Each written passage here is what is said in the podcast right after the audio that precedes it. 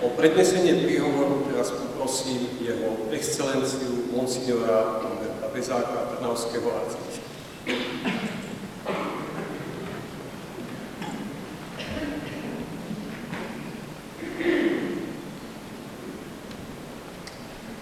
Vážené slávnostné zhromaždenie, vážený pán rektor, vnímam dôležitosť, dôstojnosť, historičnosť tejto chvíle, keď e, v ranom stredoveku po všetkých konfliktoch, napätiach a bojoch sa začali tvoriť jednotlivé národné štáty, prišla chvíľa pokoja.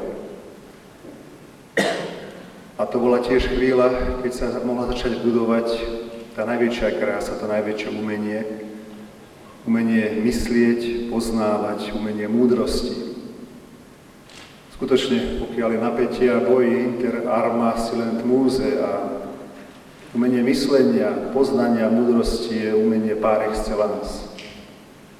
Je to moje prvé žičenie, aby spoločnosti, v univerzite bol pokoj. To je priestor, v ktorom sa môže budovať umenie, každé umenie. A do tohto priestoru pokoja vstúpili súčasne králi i pápeži, že ustanovili chrámy múdrosti, poznania, myslenia, univerzity. Signifikantné je, že sa spája duchovný a svetský princíp. Horizontálne i vertikálne. Ako základný princíp múdrosti, pretože ak bolo len horizontálne, poznanie.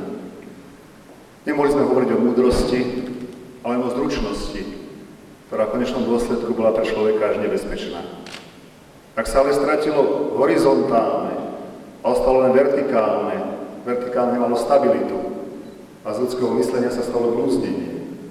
Želám i dnes v univerzite a možno aj moja prítomnosť, pretože príbeh Trnavskej univerzity je tiež príbeh kardinála a kráľa, tak troška zastupujem toho kardinála, aby stále to bol príbeh, kde horizontálne i vertikálne je spojené. Aby myslenie rástlo v poznaní až na veľkú múdrosť, ktorá siaha do nebies. Vy, pán rektor, ste tý veľký odborník na dôstojnosť človeka, spracovali ste vynikajúcu publikáciu o svedomí. A to je moje tretie žičenie, aby univerzita aj pod vašim vedením zachovávala základné princípy, ktorým je dôstojnosť človeka, ktorým je sloboda myslenia a ktorým je úprimné hľadanie pravdy o človeku a o svete.